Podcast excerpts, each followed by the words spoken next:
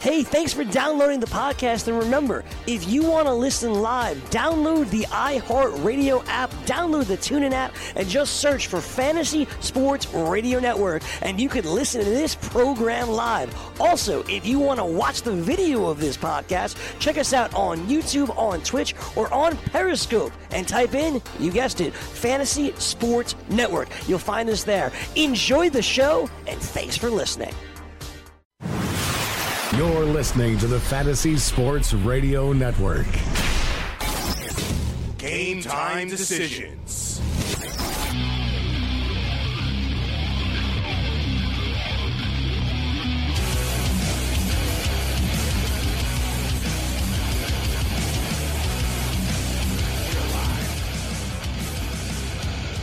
Game time decisions.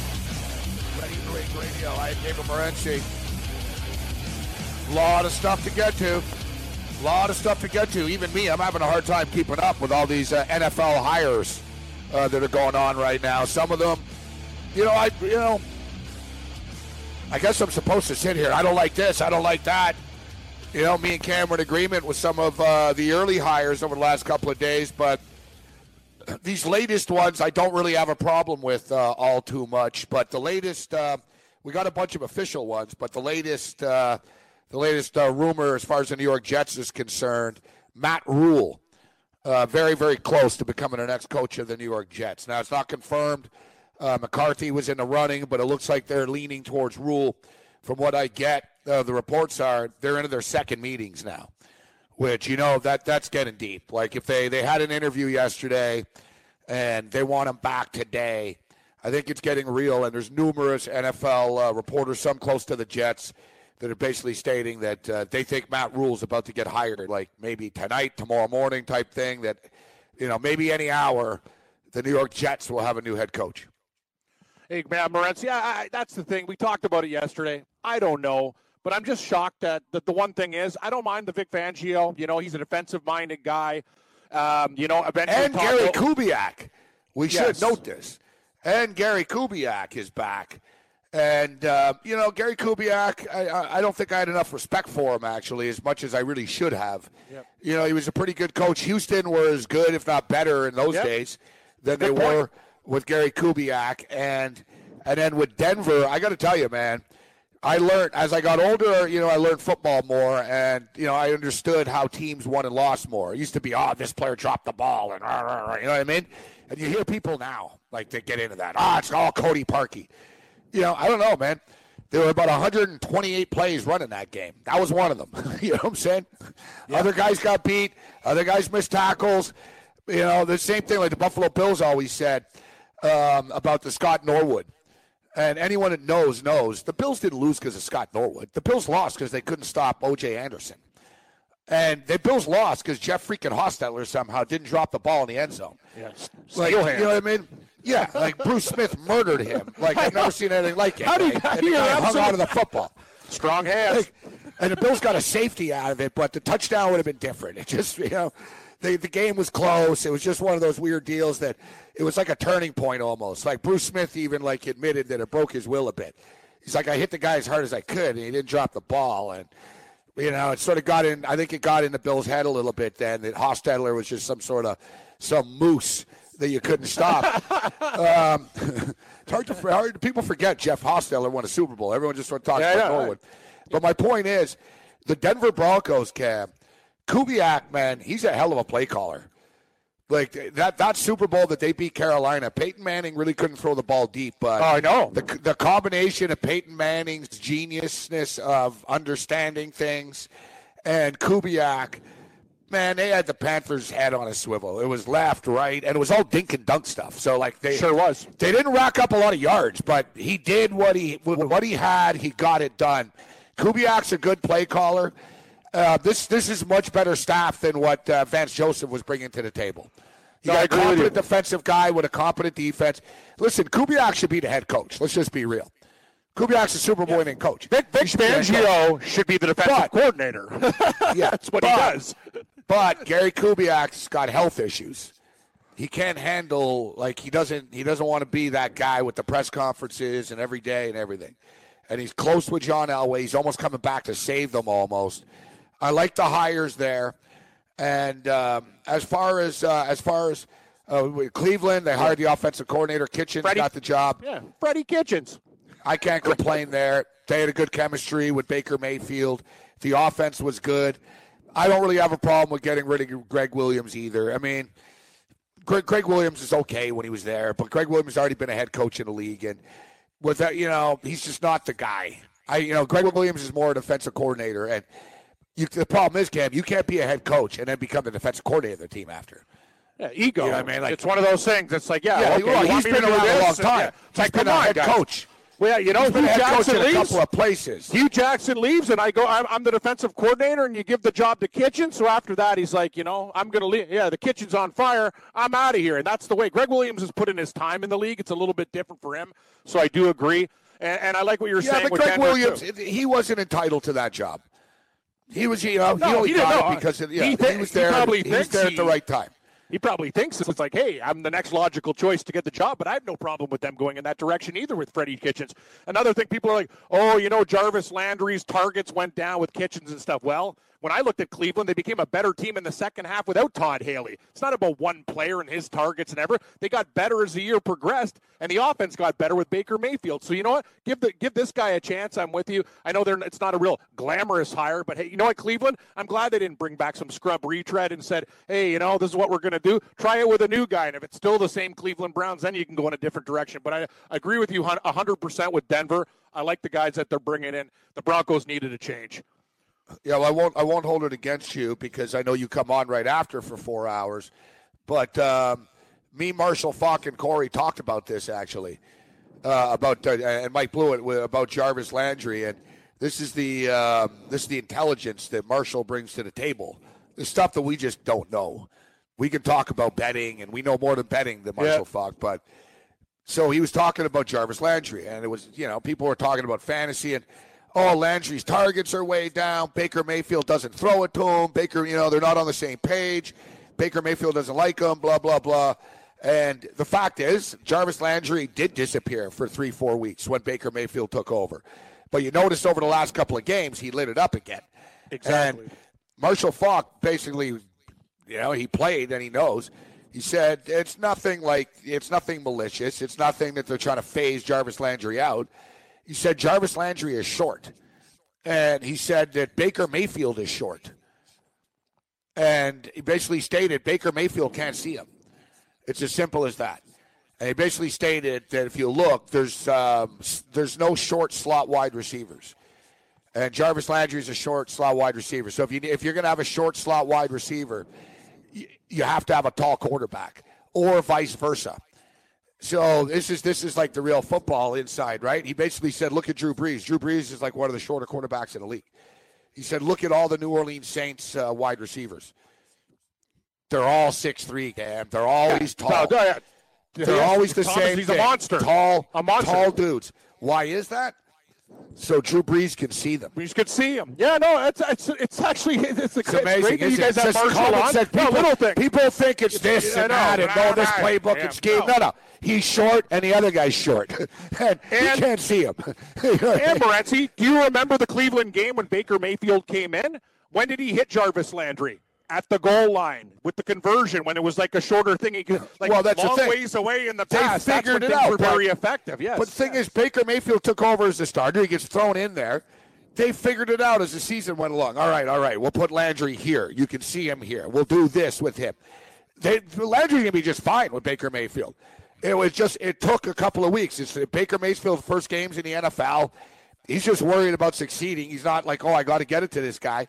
And as we stated, in the slot, you just couldn't see each other. It was a good point though that he brought up, like even Drew Brees, and he said the Saints always like it's a prerequisite.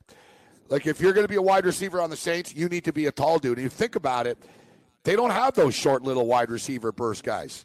You know what I mean? Like the Saints don't. Like the you know the receivers are always taller dudes, man. Like you know, like Colston Cooks wasn't a before. Yeah, Colston Colston was was, a big guy, six foot so six foot four, six foot five. Thomas is big.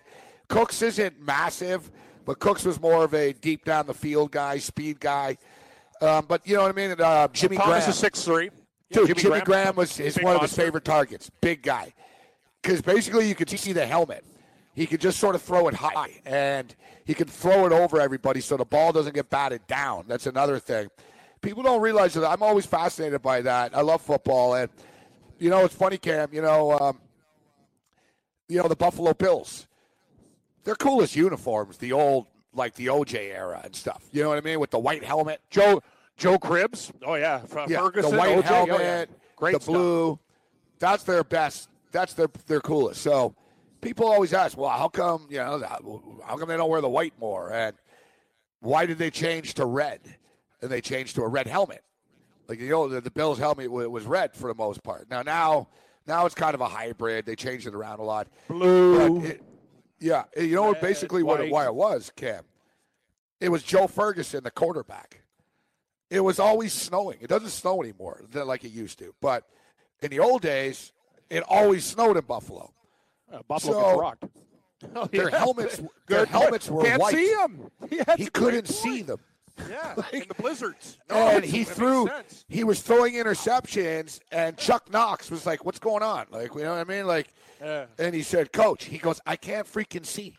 He goes, "It's there's like the white snow, the helmets, the dolphin helmets are white." Good point though that he raised. You know what I mean? It was like they were playing the Dolphins, and it was like the Dolphins helmets were white, the Bills helmets were white. It was all white. And he said, you know, if we had red helmets, I'd be able to make my life a lot easier. Boom, they had red helmets. That's brilliant. I didn't know. Hey, man, you're getting, get, getting an education on that morning show, too, man. That's some good stuff right there. That's great. well, I didn't learn that from the morning show. I, I'm going to teach that Oh, to the people on the morning show. What, you think Corey great, Michelle though. taught me this?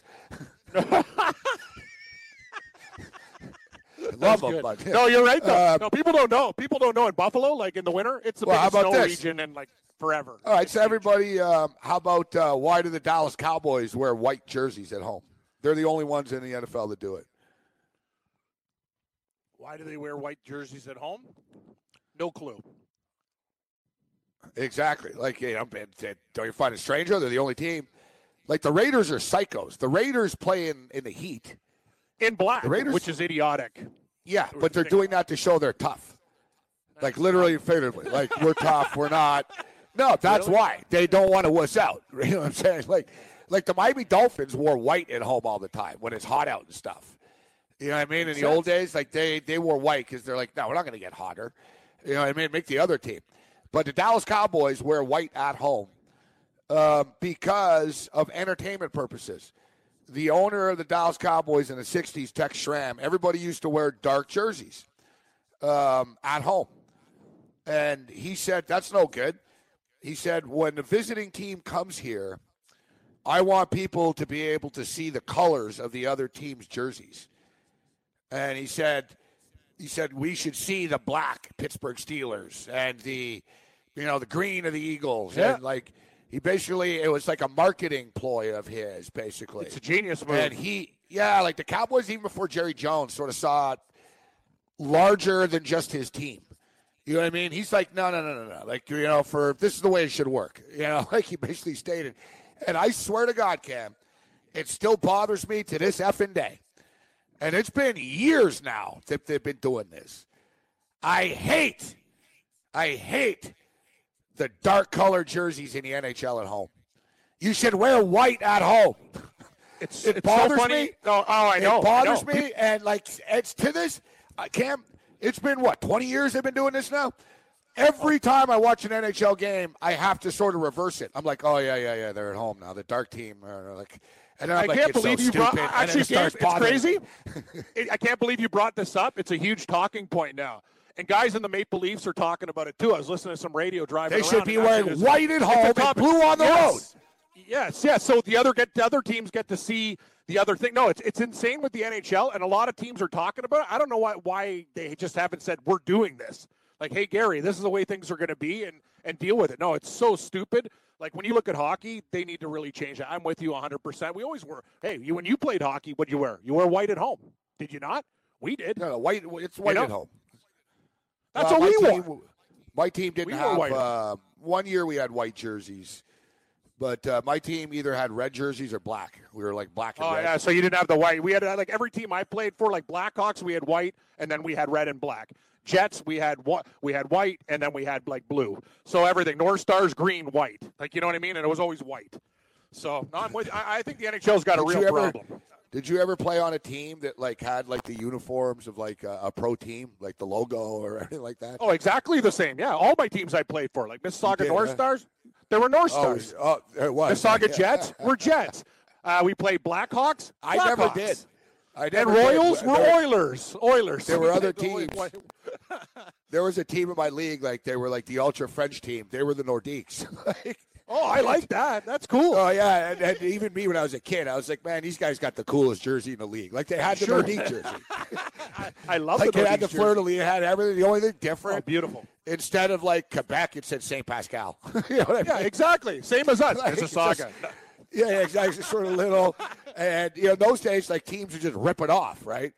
But I never forget, man. I uh, I got screwed over for the Montreal City Baseball uh, Little League Championship. Uh, we I was in a in a tournament. Both teams we won like our league and all that. We went to the city championship. It was a tournament like March Madness. Uh, we'll hit this story on the other side, but this freaking team that were wearing Pittsburgh Pirate uniforms really pissed me off. Something you never forget.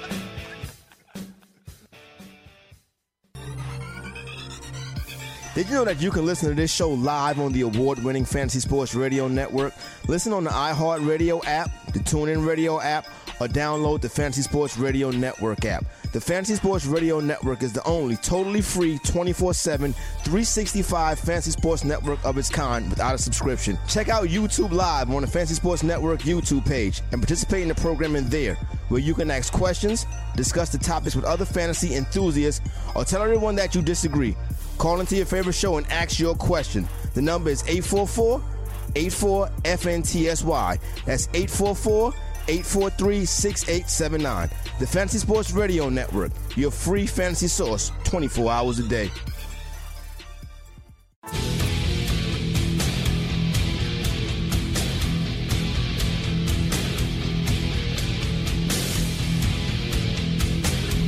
All right, the poll question's been posted.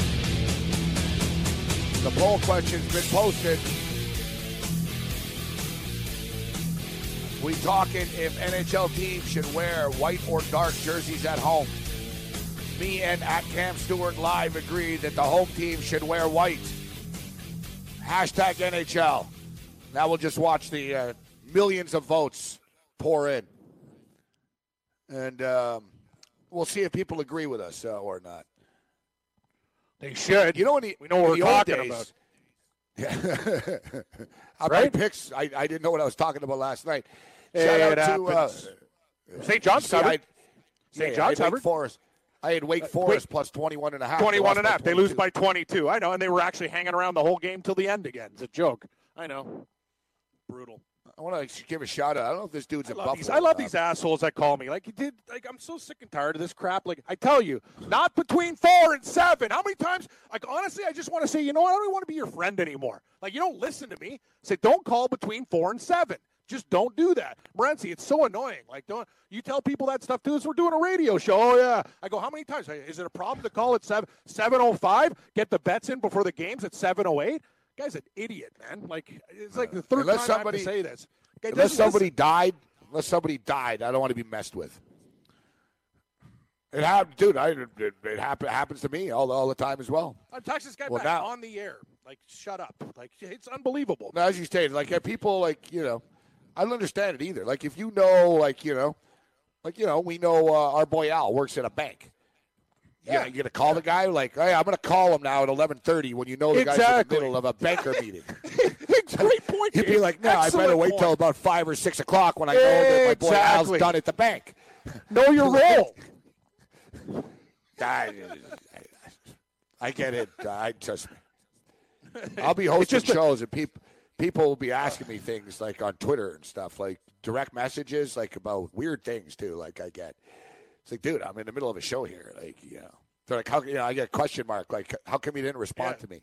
Yeah, it's like you know. The thing is, I don't bother if it happens once, Gabe. I'm pretty, you know what I mean. You know, you don't. I haven't talked to you in a while or whatever. But when it's the same two idiots, and it's always the time. Like, why do you always call, you know, 420 or, or you know, every time? It's like you could have called any other time. It's just obviously, it just tells me when I tell you I do the show, it's just going. You don't care. Like, and you know what? If you don't care, I don't care. Anyway, uh, so yeah, it's got Gabe. I, I think we got uh, Mark Lawrence back in the mix there. That's nice. I haven't talked to him in a long time. Good for you, buddy. That's good. Good get there. That's great. You didn't Yes, got to finish your uh, story too. You got to finish your story about the pirates. Yar. Yar. Oh yeah, yeah, yeah. The Pirates. Pirates. Yeah, just quickly, shout out to uh, shout out to uh, what's the dude's name? Uh, Patrick Barber, I believe. Yes, sir, Patrick Barber. I don't know if he's in Buffalo, but I think he is because he says you know it's uh, Bills, Sabres, Yankees. Um, he says Buffalo, Buffalo area supporter. So um, shout out, a nice guy because you know what our picks. We had a lot of bad beats last night, but he's like great hockey parlay last night. Thanks for the hockey parlay. Yeah, hockey parlay in. won. Yeah, Damn right it Should have bet more right. on it. And, I got to tell you too, I, I wanted to double down on it. Your basketball parlay, all because of the OKC. Oh, the yeah. They Raptors came back and won or whatever. So They it's like, suck. yeah. They always screw me. But you know, pissed me off, and I was going to do it. I was going to text you actually because I don't know. Jazz wasn't around last night, and I was going to text you. I knew Vegas were going to rout the Rangers, dude. I was like, they're not only they're Yeah. going to win, they're going to win by a puck and a half. I was like, I should just laid a puck and a half in this game too. I just knew it. As a late night bailout, and I was happy to parlay hit, but I was like, I should have put more on it. And I was like, son of a bitch, I should have got in more on this. It just hammered Vegas. So every time they scored, it just sort of pissed me off. though I Yeah. Oh, I was like, ah, four nothing. Ah, I knew it. like, you know what I mean? Oh, I know exactly what you mean. No, hockey went pretty good last night. I can't complain, and uh, we'll talk about this later. But it's so ironic. We had a big talk about how bad the Oilers are, and they lose seven to two to the Sharks. Like Oh, yeah. it doesn't matter who the hell's in that organization. They like you just almost want to take just like just just take a flamethrower and burn it all. Like it's uh, you got one of the best players in uh, best player in the league, arguably, and you can't even win. Like it's just it's a train wreck. They have they have guys who shouldn't even like Milan Lucic. Gabe, I could probably beat him in a race. Like he is slow, man, slow, slow, Uh, slow. Oh yeah, quickly uh, the the story there I'll forget. So yeah, they we were playing this team. They were dressed like the Pirates. Well, we were supposed to. So we were a good little baseball team, man. So like you know we won our we won our league. Then we went to like the, you know the city championship where it's like you know all the different champions. You know what I mean? Play and we actually were good enough, man. We went five and zero. So we, we we ran the table. We go five and zero and it was at LaFontaine Park at their baseball stadium. It was cool. Like I was a kid, they had a scoreboard and a fence and everything. It was like big, you know, big time at the time. You know what I mean? You know, the newspapers were there and everything. It was like the city championship and and um, it freaking rained, Cam, like all day on the Sunday. Uh, bleak, rainy. Yeah, yeah. Oh, we good. didn't Yeah, play. bad weather. Oh, they rate you out. Wow, wow. Yeah, we did. We didn't play the game.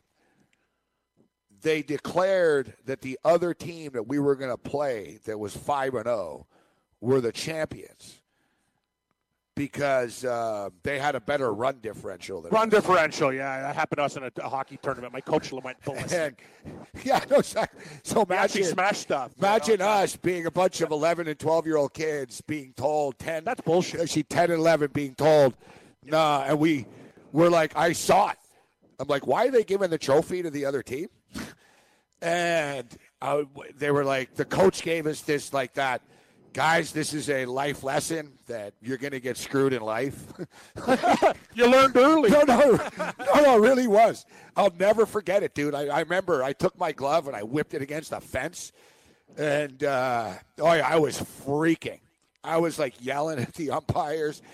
People were telling me like the ump was like, it's not the ump's fault, it's not him. You know what I mean? So it were going off, but the thing is, no one knew, right? Like I don't know, you don't know the rules of this stuff when you're a kid. So basically, like we're like, man, like we would have scored more runs if we would have known. You know what I mean? Yeah, The no, no is- mercy. No mercy. we were like a defensive team. Like we had like we had two really good pitchers. Like we had these two kids that could just really, really like scare the hell out of people and throw the ball hard. So we had two really good pitchers. So we used to win like you know four nothing, Yeah. you know five nothing. Like you know we didn't really like score twelve runs a game and stuff. And the other team, the other team didn't have good pitching, but I don't know. They outscored their opponents like 28-14 or something. And we were like, you know, 13 to 5. You know what I mean? It was one of those weird deals. We were more of an offensive team, but we had our ace pitcher going and stuff. I swear to God, we would have won. Like I got robbed of a city championship, and it really was true. It was a bad lesson to learn. And I actually lost in the final four of the hockey city championship camp. One nothing. I was the goalie. Like it still pisses me off to this day. Yeah, Nope. it wasn't the final; it was the, the semifinal. But uh, so get this: so we pulled a Central Florida. Basically, our coaches declared that we were the champions because he was like, "Screw this." He's like, "I'm making trophies, and we're the champs too." He's like, "They can't," you know what I mean? And you know, And it was it was like a French English thing because the, the team we were playing were like a real all French, and we were from like NDG was English. So the English newspaper declared us the champions. There was like a story about how we got screwed, and uh, we had a big banquet, and they gave us trophies and everything. And uh, and like the French paper was like, no, no, the real champions are these kids. yeah, that's amazing. It was like, yeah, it was like a debate. It's a big debate, and you know, we I was hoping I was going to get the chance to play these kids again, but um, I think our star pitcher actually is in jail now. To be honest, I asked somebody. I said, I said to someone recently, How's he doing?" How's that guy doing, anyways? They said, Ah, yeah, he started robbing banks. yeah, yeah, tough times. No, Like, my team- I'll and- and you know, my back team then, really they didn't was give out like participation ribbons. They didn't give out ribbons. No, no. A trophy was a big deal back then. Like Oh, you yeah, yeah, wanted that exactly. hardware. Not- No, not no, it was a one. big deal. My team, though, you know the episode like The Simpsons when like the cops come for Nelson Muntz, but Bart Oh, takes yeah. the fall. yeah, that actually happened to my team before, where Yeah, take, take this guy. Hey, no, no, no, no. Nobody, nobody took the fall. Oh, nobody took so the fall. But we were about to start the game, and the cops showed up. Amazing. All right. And but the cops, you know what it's like. Cops like will watch, you know. Yeah, they're gonna hang out for a bit. Yeah, see how they're yeah, doing. Yeah, they're watching. Yeah, they're watching the scene. These kids got some skills. Yes. So you know the cops rolling up really wasn't like I was like ah whatever the cops are gonna watch the first few innings whatever like they used to sit in their car behind the whole plate and make sure people weren't smoking weed in the stand whatever you know what I mean so the cops roll up and no they got out and they made like a they started walking right towards our bench and stuff they pull the coach aside and lo and behold man they plucked they plucked our pitcher it was like five minutes before the game like they plucked our pitcher basically our pitcher was going to be late to the game, and uh, I don't know, man. I think like he pushed a kid off his bicycle and like stole his bicycle. Like he Had to- basically he like had to get there. I can't be late. I'm on the mound. he stole a bicycle to get to That's, the game. that's all. but that's I think like it was almost like a bicycle jacking though. Like he didn't just steal it. I think like he, I think he pushed a kid off of it type thing. Like he was like, "Hey kid," like outside the store, like took the wearing the uniform though. that's great. So Yeah, the kid He- starts crying and says, "Oh, he's wearing a Terrebonne oh, Park baseball uniform." And the cops aren't dumb. They're like, "Yeah, the Terrebonne. They're playing down the street right now." So they roll up. And it's like, there's the bike. You know what I mean? His bike. It's like Warriors. I, I, you're getting, played you're getting the beats. I played with some pieces of work, Cam. I got to tell you. Sounds that way. The lowest thing our team ever did, though, like, and we didn't even mean to do it. We met a team from uh, Calgary in a hockey tournament, and we were underage and we were drinking because that's what we did. We were never like, you know, we we partied a lot even when we were underage. So we brought these guys up in a hotel room or whatever, and uh, their coach came in, and flipped out, and they left. Like he said, "You guys are a bunch of little assholes. I'm taking you back home," and we won. Our coach is like, no, we're not going anywhere. Hey, like what? What a low move! These guys actually forfeited from the tournament because they were drinking. Our, our coach is like, okay, well, we'll deal with this when we get home. Why would we leave? We, we came all this way for the tournament. You know, it's like that. It's the Canadian. Oh yeah, oh, yeah. Canadian Their coach was like hard. right, yeah, right. he was a hardcore Bible thumper. I was just like, see you guys, thanks. Yeah, they would have Uh, killed my us too, team- but anyway. My team went to uh, to upstate New York in the Lake Placid uh, area. Beautiful And, area. Uh, oh yeah, we caused like an international incident. It was bad. Like like four kids on our team got arrested for stealing things. shoplifting. Yeah, it's a tough area too to do. It's it's like yeah, Yeah. they'll come down. No, no, it's, exactly. it's a very Like, pristine place. they were, they're like 14 years old, 13 years old, but yeah, yeah. Basically, like they went into a grocery store and started like stealing beer, and I don't know why they thought they were going to get away with it. but I didn't. I didn't. I didn't steal it. I wasn't part of that crew, but I was part of the uh, get got extremely wasted crew. Yes. And so it was a train wreck, man. Like, you know, you're on the road, you got wasted, four kids got arrested, like our coach was having a heart attack. And then we played we played the next day, like half the team was on acid. It was a train wreck, bro. And uh, we got our ass handed to us. it was like an embarrassment. Like we came all the all the way all all all the way here. You stupid little juvenile delinquents get arrested. then you all take drugs before the game. then, then you know you lose seven four. it was like it was, and then in typical fashion, Cam, we started a brawl. What are you going to do? It was like, know, this is like 1984 type thing. It's, you know, that era. It's hockey. You don't like losing, so you start swinging the stick, and, you know, things just started escalating. But it turned into like an all out brawl, man. And uh, we played again the next day. Like we played, it was a back to back. We played again the next day. We won the next day, though. We saved face, man. It was a battle. We won like 4 3 or something like that. But, uh, yeah, yeah, but it, I should note, like our four guys didn't play; they were suspended because they got arrested. Yeah. But uh, oh yeah, that's I talk about Different it, times back then, buddy. I grew up in the then. suburbs, Cam. I didn't. I grew up. I grew up in in, in a bad in a not. You know, I didn't grow up in like uh, in South Central, but in Montreal, like my first like when I was one to five type thing. I lived, you know, but you, you don't know. You're a kid, right? So, you know, I lived in a poor part of Montreal when I was a kid. But when I was like five or six, about five, six years old, I moved in with my grandparents. And they were in the suburbs. Yeah. And it was right down the street from like, you know, Dick Irvin lived across the street from me, dude. Hey, And Vinny Gabe. LeCavalier played hockey at the high school on the corner. You know what I mean? Yeah. And yeah, yeah. So I was better in the suburbs than I was in the city. Of course you were. Less trouble. Two, Less three. trouble. Oh yeah, yeah. And it's just, it's just true. Like I said, it's just true. You know what I mean? Like I moved, I ended up playing back in in the hood. And like I said, man, you know what I mean? Our pitchers are robbing banks. People are popping acid. Like, you can't control city kids. In the suburbs, it's different. In the suburbs, people have a dream. Like, they can actually make it to the NHL. In the city, kids are like, man, I ain't going to the NHL, man. You know what I mean? You want to buy some acid or what? You know, like, like everyone was drug dealers and I'm like, you know what I'm saying? Like, it was just different. Like, it's hard to stay out of trouble. Like, that's why you'll see. I was talking about this the other night. If you look at pro sports, dude, look at like uh, this weekend, Nick Foles versus uh, Drew Brees. Both those guys grew up rich and stuff. You know, upscale, uh, Texas high school. They both went to the same Westlake High School. And trust me, it's not a poor neighborhood, Cam. You know, Matt Stafford didn't grow up broke. Tom Brady didn't grow up poor. He was a season ticket holder of the San Francisco 49ers living in Silicon Valley, bro. You know what I mean? Like, most star professional athletes, they're not from a- the hood. A good Like, start. A good start financially. Yeah, they, they were in the suburbs. They were with facilities. You know Look what I mean? golf. They had better teammates. That's why I love And guys who live best in their can. car. You know, and even the best, even the best guys, like a guy like Chris Webber and stuff, like or a guy like who's from the hood, they get taken out. Like they're course 13, 14. It's like, no, no, no, no, no. You got to get out of here.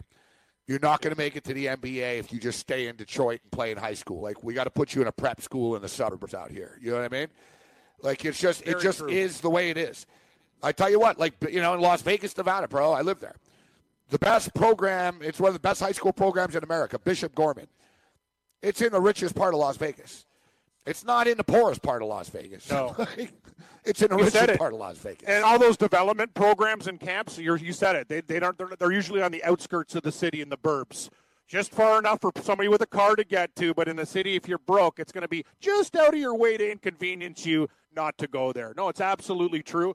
And I remember even when I played sports, like you know, my dad, we were middle class. My dad worked at a refinery and stuff, but there was guys on my team that are poor. And what did the organization do if they were good players? Gave them equipment, gave them this, gave them this, because they wanted them to stick around. It's like, hey, hey, hey, we love you, buddy. I know your parents got no money, but we're going to give you new tacklers and this and that. Just stick around. You know what I mean? So it's been going on forever, Gabe. You know that. It's true.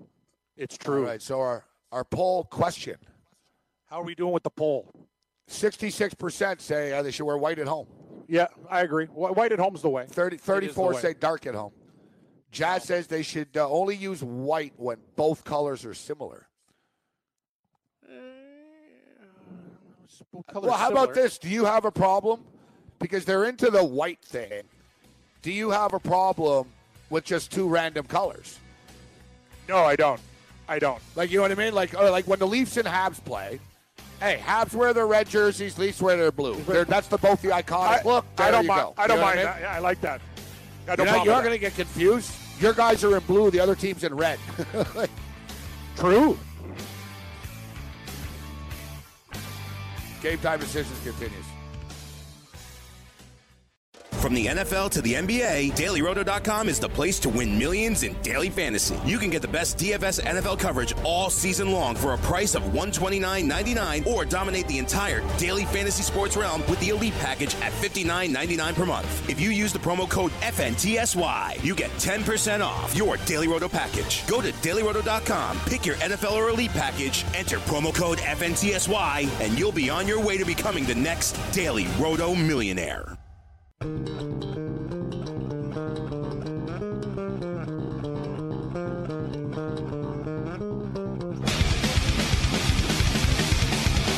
does Yang into a metalhead. Sure buddy. Uh, Yang would like System of a Down. Yeah, it's a, it's a team with, yeah, that'd, that'd be the type of thing he'd be into. They're very political as well.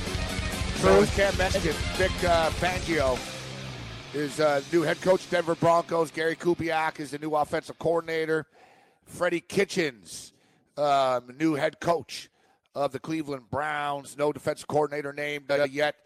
Um, interesting with Bruce Arians. You and I were sort of like, eh, I, you know, I don't hate it, but eh, No, you know, when it was feel that way. hired. I do uh, hard not to like the staff, Cam. As he's brought in uh, the Jets coach Todd Bowles as a defensive I- coordinator. That is amazing. Nice hire. That's a And great uh, hire. they plucked uh, with Cliff Kingsbury going to Arizona. Byron Leftwich was no longer needed, so he didn't. He wasn't out of work long. He's the new offensive coordinator, and you know between Arians and Byron Leftwich, if Jameis Winston can't get it done now, this is it. And he Winston only has one year left on his deal, anyways. So this this is this is it. Like I said, I, I got the feeling that Arians wouldn't like Winston. That Winston will piss him off and frustrate him, but again, he knows what he's getting himself into. But with Byron Leftwich there, and if you're if you're Winston and you're the Tampa Bay staff, you're the Tampa players. This is a ma- major upgrade to Dirk Koetter and Todd Monken. Like you better get your ass in shape and be ready for camp, man, because Arians a hard ass. And now you got Todd Bowles, you got Byron Leftwich, and you got Bruce Arians. You know what I mean? You got a former very, very good quarterback and legendary college quarterback in Byron Leftwich. You got a well-respected defensive mind and former head coach in Todd Bowles, and a well-respected offensive mind and former head coach in Bruce Arians. No excuses now. You know what I mean? Like these Buck players, they're they're on the clock because these coaches are the real deal. That's a good staff. I'm with you, Gabe, and I also think this team in that division, what happens every year, a team that was brutal, always tends to go worst to first. I, I'm I, I have a I, I've felt this vibe, and I'm still don't think about Arians. I told you about the booth checking out and stuff, but when you surround himself with guys that are hungry and young, I think that's going to help him out. He's going to need vibrant guys like that, and I think the Buccaneers. I would not be surprised. Carolina's got uh, got issues. Hey, you got McCaffrey, but what about Cam and that crazy shoulder and arm and all the other stuff? I'm telling you, Tampa Bay. This looks like to me a team on the rise. They almost hit their wins total at six and a half this year, but they were hor- they were horrible. They were off to that great start. I would not be surprised if this team, you know, wins nine games next year. All right, I believe we've got, got a lot of good uh, young a- talent. Got a lot of good young players there, Gabe. I agree. I agree. Um, let's go to. Uh, do we still have Davey on hold? Uh, we appreciate his patience. Davey, How you doing, fellas? what's up? Hey, what's thanks, up, Davey. Davey? How, you- how you doing, man? Where you- where you from, Davey? Where you call from? Hey, good. I'm listening from Saskatoon today, and I've been listening to you guys for quite some time. First time caller, but you guys are very entertaining and uh, very pleasure to listen to each and every day. You guys are informative, and you guys just take it wire to wire, so to speak. Um, Wow. First and very, very nice here- of you. There's the promo. There's the promo for the show. Thank you very Yeah, much. thanks. Yang. Cut it right now. Cut that. There you go. uh, go, go, going back to yesterday, and uh, I, know you guys uh, like to few, uh, lay a few dollars down, like we all do on a few bets. And the hockey was absolutely del- delicious last night. If last night could be uh, every night of the week, I'd be in early retirement. You know what I mean?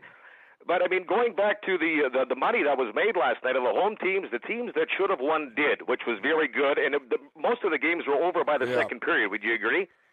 Yeah, yeah, Yeah. it was stress free the early ones, and that's frustrating too because you know normally I don't do the three team parlay, Cam and Davey, but last night I was like, yeah, man, Boston's winning this game, Capitals are Sure. winning this game, love Vegas, and we even left a couple of those other big ones, like you said, Pittsburgh rolled, and uh, Yeah. Who's other Tampa Bay Tampa that were like, oh, Winnipeg. maybe we don't do that. I was, you know, the one stupid Islander game last night cost me. That No, and I'll tell you what. I, I don't. I I know Davey's on. Uh, just tell you quickly. The Islanders had a goal disallowed in that game, offside. Like a lot of bad things worked against the Islanders that game, Gabe. And I don't want to rub salt in the wounds. I was on the Islanders too, but that could have been a, a very, very different result in that uh, hockey game. But uh, What do you anyway, like tonight. Davey? You laying it down? Well, lay it down. Well, hey, that, that's the only way to go. I mean, that's the only way we can get ahead in life is if you lay it down, right? Yeah, you But, uh, can't win the lottery if you don't buy a ticket. You, you, you can take it either way you want it there. But just going back to the point where the home teams are playing in white and are playing in black, and you go on the road in white and stuff like that. I think you know if a team is making money for me four out of the seven days out of the week, I don't care if they're wearing blue, red, yellow, green, or orange. If my team is winning, and if they're making me a little dough on the side, hey, if they're wearing dark colors at home or white on the road, what's the big deal? I'll tell you something. I'll tell you something. Last night, and as, and I don't know if you fellas uh, feel like this as well. But I mean, if you got a four or five uh, game parlay going and you picked all the home teams last night, I don't think the first thing on your mind is if your team is wearing dark colors. You want the money. You don't color. Well, you don't care what color they're wearing, right? Yeah, we No, care about the color bothers of me. money. Color of money. It still Yeah, bothers me, Yeah, even with the bet. You It know, still bothers me. You know, maybe the NHL could do like a 50-50 deal. First half of the season, you wear white. Second half of the season, you wear black. Playoffs back and forth. How about this? Team's about choice. this? Team's choice. Team's choice? Yeah, you let the team decide. You know what I mean? The team says we're wearing we're wearing this. This you know, you guys. Yeah, you give you give the advance one to the other team. We're wearing Yeah, dark. it's not like the trainer doesn't have different colors. jerseys. We're only bringing one. Yeah, I know, but trip. they'll bitch about carrying the extra jerseys yeah, I know. around in bags Extra weight. I know. Extra, Extra weight. weight. Yeah. Yeah, yeah. I'll tell you what. You talk about a game time decision. You give the home team the first crack, right? Yeah, no, I don't have a Yeah, problem for sure. it. Like, no, I've said the same thing. I remember when the Bills, the Bills, uh, the color rush, the Bills were all in red. All right, like you know, they, they've never done that. They were like decked out in like red, red, red pants, Sure. red jersey, red helmet. That's when And they played the Bills Jets, right? Yeah, And- Bills and the fans Jets were all in it. green. Like, they were like- I don't like it either. Yeah, and and um, and uh, colorblind people couldn't tell like who was who. It was like they all looked the same. so on TV, it was like a disaster for some reason. It was some weird anomaly that no one ever thought about before. It was just they look like candy canes. But I said the same thing to be honest, Davey. I said to Bills fans, I said honestly, guys, yeah, we've worn blue and white for a long time, and you know, hasn't really worked. like they could wear pink polka dots for all I care if they win the Super Bowl at this point in time. you know, you, you got a point about that, but I'm not going to lie. Even if I have money on the game, it still bothers me. Yeah. they Well, I should mean, be wearing white. Yep, and then, then you you got a lot of followers on that, and there's no question about it. It means a lot to a lot of people. But I think in the background, when it comes to everything else in sports today, uh, whether you're wearing a black jersey or a white jersey or a darker or a, a lighter jersey, I, I I I can't get over it. But I mean, hey, um, it's a fifth. Probably it's a it's a toss up between uh, whoever you want to talk to about it. You know. Well, listen, you've been listening to us for a long time, as you said, and we appreciate your kind words, Davey. But as you know, uh, both me and Cam are very petty, angry men. so we, I can find a way to get uh, to get upset about these things. But don't be a stranger, Davey. Thank you very much for the kind words. I almost thought we were getting trolled for a second, Cam, like there was a butt Yeah. coming. I I'm a thought big so fan, too. been listening No, for a long Davey, time, yeah. but I really But- disagree with you. hey, hey, hey, hey, fellas, I appreciate it. You have a good one. All right. hey, thank You you, too, Davey. Davey. Don't don't be a stranger. Take it. Yeah, I Well, won't. Thanks. All right. Some winners, yeah. Davey likes ice winners. We'll get. Hopefully, we'll get only three games tonight. Only three. Uh, Make, make make sure to let him go now, though, Yang. That's the whole thing. Like, always the callers five minutes later. Hey, hey, hey, guys. Thank you, Yang. I'm starting to cut them off in like mid sentence. Like, hey guys, I see you. Yeah, I know. You get, yeah, exactly. It's, it's an art. You're gonna, you get, one you get a hot trigger one thing- finger. One thing is, I got to give these guys, you know, they they're, it's on multiple computers and stuff. So it's not like, you know, like a lot of board ops and stuff, they're right there. So you think, all right, you hang up, you next call, blah, blah. But Yang's sliding around chairs. like uh, It's like a traffic Yeah, I, control in there. I, know. I saw him in that sliding over he's to one on casino. other oh, yeah. He- Yeah, yeah, he's rolling over to one computer and he rolls, slides over in the rolling chair to the other one. Yeah, there's a lot, lot of things going on there at once. So um, Yang's doing a great job. Yang's, Yang, Yang's doing a great job. So, and uh, according to Davey, uh, so are we evidently. That was a nice call. Davey had a nice Yeah, voice. people there, are nice. Dave. He, he sounded like hey, he had, he had that like kind of. Yeah, he sounds like a former radio guy or something. Yeah, he sure did. He sure did. Um, uh, world's richest man, Jeff Bezos, is getting a divorce. Huh, well, How much can you think his wife uh, will be getting? Yeah. uh, I, that's tough. Tough today. I, I I haven't looked at their paperwork. You know what kind of deal that they had hammered out before marriage. I don't know what she what she what she looking for. 137 uh, billion. 137 billion? Oh my Yeah. God, that's a that's a lot of money. That's bread, buddy. Wow. Oh my, 137 billion. A Oh girl's got to live. what- I mean, how could she Yeah, survive yeah, yeah. on less less than 137 billion dollars? What's he worth? What's he worth? Eight oh, double hundred that. billion dollars. So five times. Oh my God, really? Four times. Now she. I got to be honest with you though. I'm all for the woman, like you know, getting a getting a big uh, cut, big piece of the pie, big uh, nugget of cheese. But you know what, Morency? That's too much. You earned that money just because you married him. You don't deserve to take that much of his empire. Why? you Nah, live nah, on, like, they've been- 50 million? No, 50 no, no. million? They've been they've been married million? for they've been married for 25 years. She's been with him when he started out in his garage. Oh, you know Oh, I mean? okay, okay, okay, okay. That's still a lot of bread. It's a lot of money, friend. What Reports are there there is no prenup. Oh, so they're just going to work it up. Yeah. Good Dear luck. God, can you can you imagine being the attorney that gets this gig? Oh, Like, yeah. Dear her God, attorney? This Yeah. is the her attorney. This is You're the mother yeah. of all. This is the mother of all. Like you know, like you're Lionel Hutz, You like won the even you, lottery. you're like 137. What? Yeah, right. 137 said- billion? What? Billion? Are you saying Just billion? imagine, sir? like she calls someone on the phone. Hello, can you represent me in my divorce case? Yeah, no problem, Mrs. Uh, Smith. Uh, just, so what does your husband do? Oh, he owns Amazon. Uh, what, uh, what, what, uh, you look it up? Estimated net worth, 800 billion. You're so right, man. Like, eh, like, like you're She's being lawyer. nice. Like you, you, you 137. can't lose. Uh, this isn't factual. could- no one knows. They just got Yeah. divorced. But basically, She could go there, for there are reports. There are reports that 50-50. that's the number. There are reports that that's the number. 137 billion. Look, he's got. Listen, it's a lot of money, but it ain't 50 percent. She could be saying, "Give me 400 billion. This is fair." It's a lot of freaking money, man. 130. Sure is. 800 billion dollars. She just seems like a regular like chick. Yeah, she's with this guy through thick and thin. Eh? Wow, it's interesting. That's a lot of bread here there, Morency. You said it. That lawyer, wow. Like you're, you're 800 dancing on the ceiling. I can't even comprehend I- like that much money. Buddy, I can't comprehend a couple G's these days. Like, what are you? That kind of money? Like, it's it's insane. He's an interesting looking guy. Kind of looks like a Lex Luthor a little bit. Bezos. Yeah, yeah. He's, he looks evil. That's what you're saying. Kinda- He looks like Captain evil. Picard.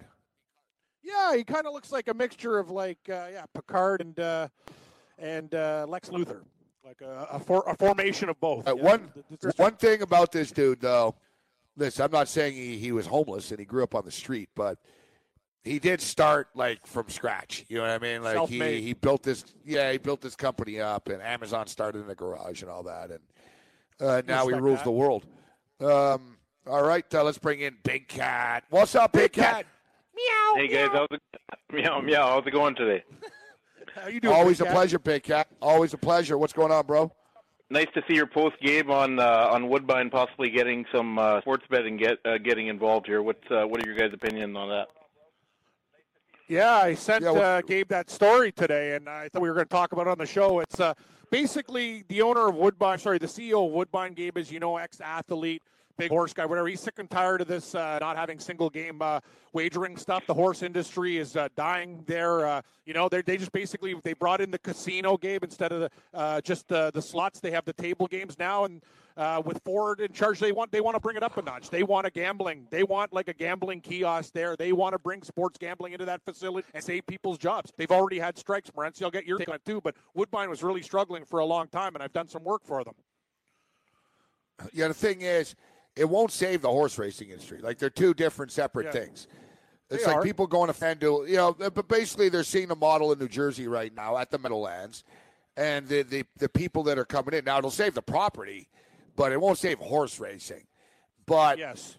long story short, I mean, the NHL was the one that blocked single game wagering before years ago. All right, Jacques Demers, former head coach, somehow he was appointed as senator, and it's ridiculous. You know what I mean? It's token. I mean, the guy, admitted he doesn't know how to read. Yet somehow the guy's like a Oh yeah, he's, senator he's illiterate. That's right. That's correct. and and he's the one that blocked it. Now the Canadian Senate has never blocked anything in the history of like Canadian politics before. They're not even elected. They're just token like useless whatever. And but the NHL at the time didn't want this, want gambling in Canada because they're so heavily associated in the NHL in Canada, blah blah. So Bettman had the power to stop it, Big Hat. Now it's the opposite. The NHL has their hand out, and they're, taking money from any gaming thing that they can get their hands on, from Caesars to FanDuel. The New Jersey Devils have a FanDuel sportsbook bar in the arena. You can bet on Props that during now the there, game. but in, in the future, the in the future, they're going to have a sports book in there once they change the law in New Jersey, which they will, because now you can only bet on sports at a racetrack or a casino, not in a sports arena. But you will, they'll be able to change that. But long story short, they'll do the same thing in Canada soon. And ironically enough, now listen, Trudeau's a flake, and this isn't on the top of his priority list, but it's on the top of Canadian NHL teams' priorities list because this is a monetary situation for them, right? You know what I mean? Like the DraftKings or FanDuel can become the official sponsor to Montreal Canadiens, a lot of money. And the Toronto Maple Leafs, about all the money the Leafs could make off of gambling, sponsorships, and blah, blah. So it's to happen. And Bettman said recently, he was asked about this, and he said, well, times have changed and now it's legal. I encourage the Canadian government to look into this, i.e., they're to do this. It's, I'm glad that Woodbine's at the forefront of this, pushing this right now. The casinos um, in Niagara and in Windsor need to start pitching right now and get on Trudeau about this because no political party in Canada is against this.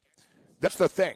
Like, you know, normally people bitch about everything in today's day and age, uh, Big Cat and Cat, but in this case, there isn't because basically nobody wants to be seen to block money. Like, you know, Niagara, the little tourist strip as well, but the rest of Niagara is poor, right? Very- On very both sides, so. it's poor.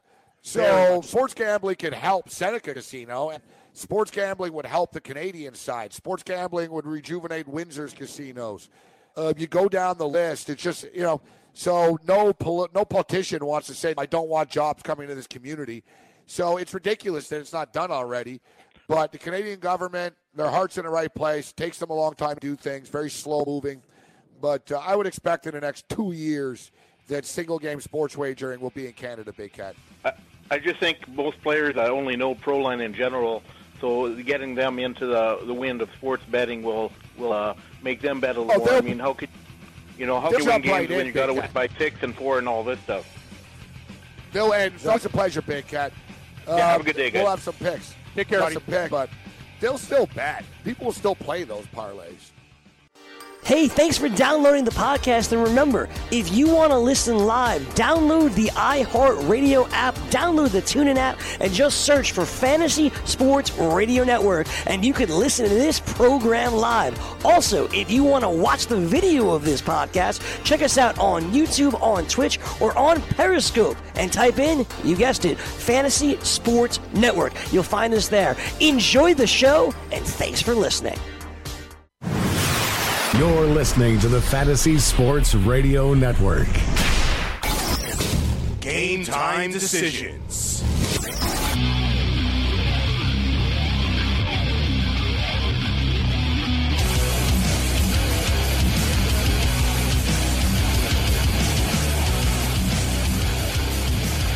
Game time decisions. Ready Rage Radio, Fantasy Sports Radio Network. We haven't done a live read, Cam. You got something for us? Yeah, sorry, uh, Gabe. I got sidetracked by this uh, bong that T-Bone put on on the air. Uh, Colorado Rockies bong, very very nice looking. But I will get you a live read as soon as I can. Sorry, I got a little sidetracked there, but I got something for you. I got something for you. You I know we got by a, what, a water bong. Yeah, yeah, it's a Colorado Rockies water bong. It's absolutely amazing. He goes, great, great line by T-Bone. He goes, it hits like uh, Nolan Arenado too, smooth. Oh, Colorado, they're selling. Colorado. yeah, yeah. the Rockies Oh, there it is. Yeah, it's pretty cool. Yeah, I'm sure. Uh, oh, there it is. that's a nice one. I'm sure the. Uh, I'm sure the Colorado Rockies are ecstatic that uh, Yeah, they are, eh? used on water bombs. You want me to get that read to Hey, you, Gabe? Because uh, I yes, got sir. one for you. Anything for yeah, yeah, yeah. Bring it on. Yeah, and, and also, yeah, we got uh, golf lineups and uh, more coming up at uh, 6 o'clock in the Gambling DFS Hour. DailyRoto.com, our partnership with Data Golf back for 2019 with the all new premium fantasy golf betting tools. Check out all the new stuff, guys. Lineup Optimizer with custom settings and advanced groupings, customizable projections for FanDuel and DraftKings, ownership projections, PGA finish probabilities and simulator, outright and top 20 market betting tools, head to head, three ball betting tools, PGA Pro Tip, subscriber chat, and a whole lot more. Go to dailyroto.com, click on Go Premium, choose Golf, and enter the promo code GOLF19 for a 10% discount. That's dailyroto.com. Click on Go Premium, click on Golf, and enter the promo code GOLF19 for that 10% discount. Gabe, back to you. Yeah, we'll have some golf picks uh, a little bit later on. Our uh, DraftKings uh, golf lineup crushed it uh, last Yeah. week. Let's bring in uh, Lou, Gamblu.com. As uh, we've got the heavy hitters on uh, Wednesday. Marc Lawrence uh, will be a regular with us every Wednesday now. He was on Sports Rage Against the Machine with me all year long, but now uh, he transforms onto this show. And uh, but Marc will be joining us uh, in the 420 segment moving forward. So we're going to start off with uh, with Marc Lawrence, then into Lou. But just today, Marc will be joining us at six o'clock, a little bit later on. So final two hours of the show, uh, very very good. Uh, but now you got to bring it. You got to bring it, Lou, because yeah, Marc Lawrence is stepping up after. Yeah, we we, we need Hey. some uh, we need some heavy insight now. Well, I'm going to give you my best, whether Marc Lawrence is on or not. But I will tell you this: anyone that is smart would be wise to next week tune in early to get to Marc Lawrence, and in this week listen late to take him in because he's a totally professional, articulate, uh, long-time, reputable handicapper in this business who's total, who's very well respected uh, by me for sure. Yeah, one of the Great nicer guy, guys too. in the industry. Yeah, one of the Exactly nice, nice, nicer guys uh, in this uh, industry. Hopefully, he can help me out with college basketball a little bit tonight because uh, we got a muddled board and I got killed. I, I shuddered. I don't even want to know what my account is, but it'll be all right. It's not as, uh, it back tonight. actually, Gabe, I, got- and I also got a friendly email. About, they want to know if you want your 22 uh, that, that claim bonus. You want me just to claim it to yeah, throw yeah, yeah. another 20, yeah, yeah, 20 in ha- the pot there? Yeah, we, yeah, we have to because then they'll send me another one next week. I, I shouldn't leave on the Correct. table. I got to gobble yeah, no, never leave them on the table, buddy. I'll click away. Um, all right, so uh, NFL. Let's get into the NFL with uh, with Gamblu right now. Lou, we got four games on the board. Um, last week was a successful uh, week uh, for uh, for me. Uh, Cam's uh, Seahawks got bounced, but he he, he didn't jump in on it.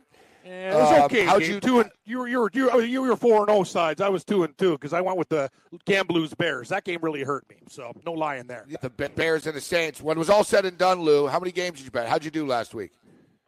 So uh, last week I had a I had a tough week. If you'll remember, I was kind of touting the home teams, and uh, and and I I thought it would be smart to go that way. Uh, I, I lost with Houston.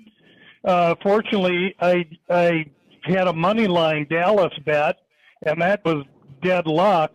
Uh, Baltimore Baltimore I had me. don't, don't However, feel, I, I had Seattle plus the points, and that was dead luck too. So it was Hey, luck. either way. anyway, anyway you get it. The, the key was is that I, I I talked to numerous bookmakers throughout the country. Uh, I mean, not only the guys in Vegas, but a lot of local independent guys throughout the country in big cities. And because I I, I trade information with them, and and it was clear that there was going to be a tsunami size loss for the bookmaker if Philadelphia had not won the game.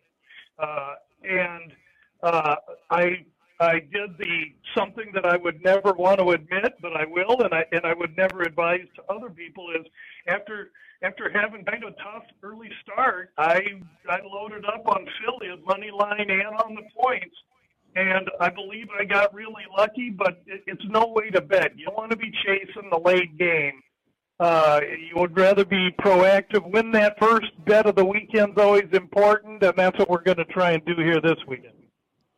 Yeah, it's so Yeah. critical to get off and running. It's very, very important now. Good game. When I we couldn't do off- that though. I was in New York City, and you know we were visiting, and I told you once I went to that live bet uh, when the window was closed. Uncle Cam, not Uncle Louie, got screwed. The bear, the Bears mauled this bear. I got absolutely killed. Well, we can't live in the past. We, we know, move forward. Yeah, four we move forward. Uh, listen, I like the board sweep, but that doesn't mean anything. You know, I mean? it's not because oh I like it; it means I'm going to win. But uh, Indianapolis at Kansas City, five and a half, 57 right now, Lou. Five and a half, 57. Your thoughts on this? Now, one thing I just want to throw out there as far as numbers. Um, last week, we loved the Chargers. Smash Chargers, got it done. Kept on talking about how rookie quarterbacks were 0 and 7 in their last seven playoff uh, starts. Now we, we go a little bit deeper. Now Mahomes isn't a, isn't a rookie, but quarterbacks making their first playoff start. So not just you know rookies, you know playoff playoff quarterbacks uh, making their first start that aren't rookies against experienced uh, quarterbacks, three and twelve.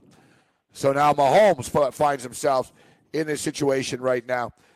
Now, Lou, I get it. Kansas City, you're a dangerous football team, but Indianapolis have all the traits of a Super Bowl team right now, or at least a team that's going to go on a little bit of a run. Top 10 offense, top 10 defense, red hot quarterback, great offensive line. You can't, you, Andrew, they're protecting the quarterback. Uh, Marlon Mack running the football successfully. Andrew Luck is so good that he makes average wide receivers better. Even the T.Y. Hilton's really good, but he's hurt. But, you know, they're, they're, they're moving the football. Their offense is clicking.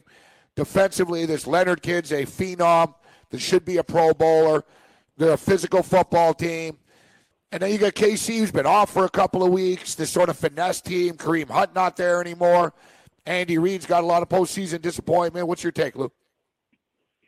Mike, uh, you bring up a bunch of good points, Gabriel, and, and the, the loss of Lamar Hunt, excuse me, the loss of Kareem Hunt to the Kansas to the Kansas City Chiefs is, is I think a substantial loss.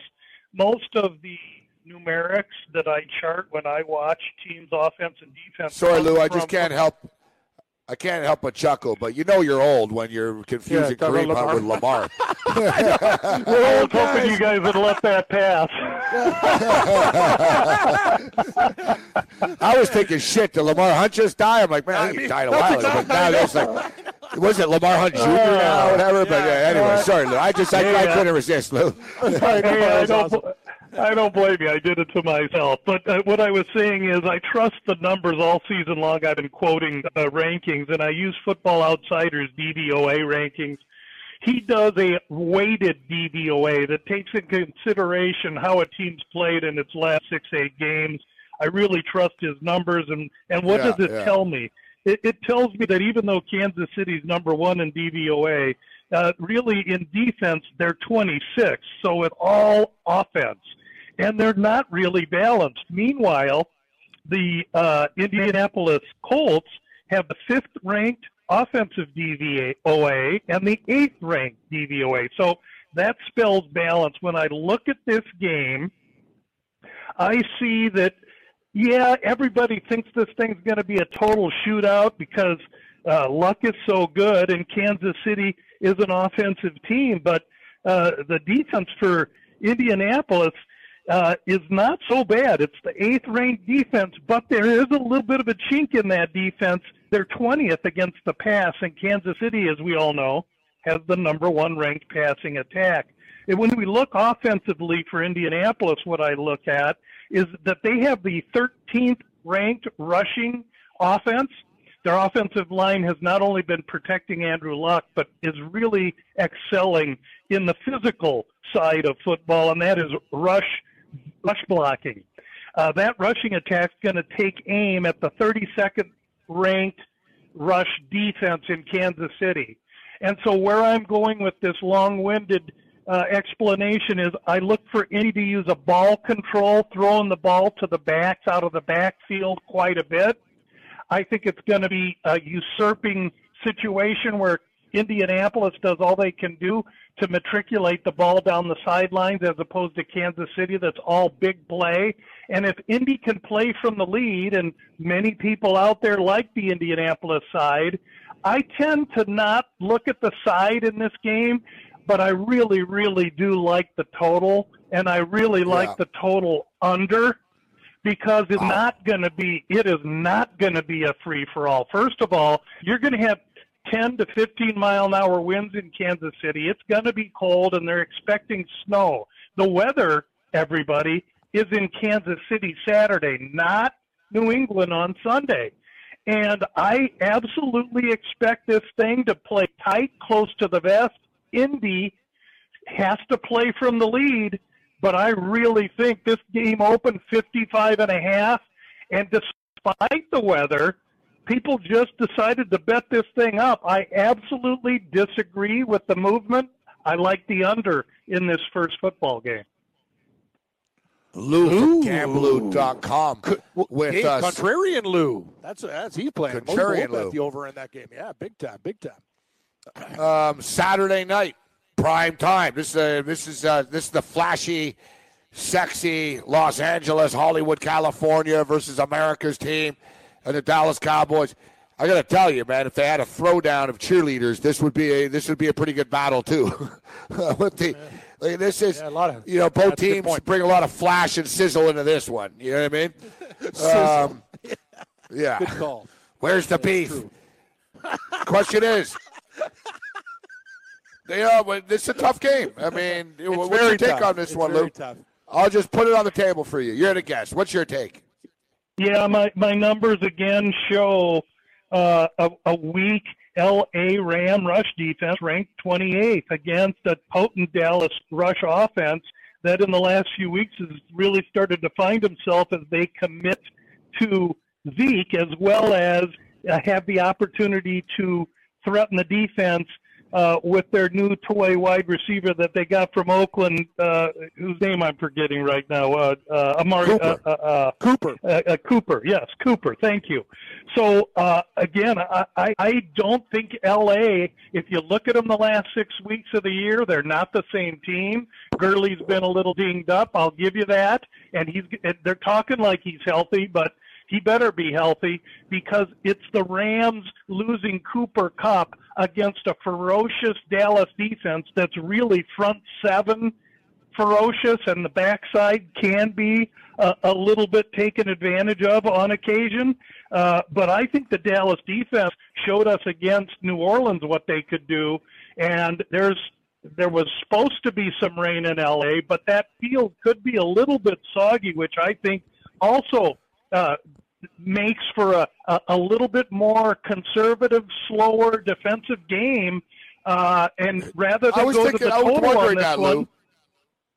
I was wondering about that. than- Sorry, I was just going to say, as far as the surface, I think it slows down that fast Dallas defensive line. Uh, just being on the grass out there in California. But continue. Sorry.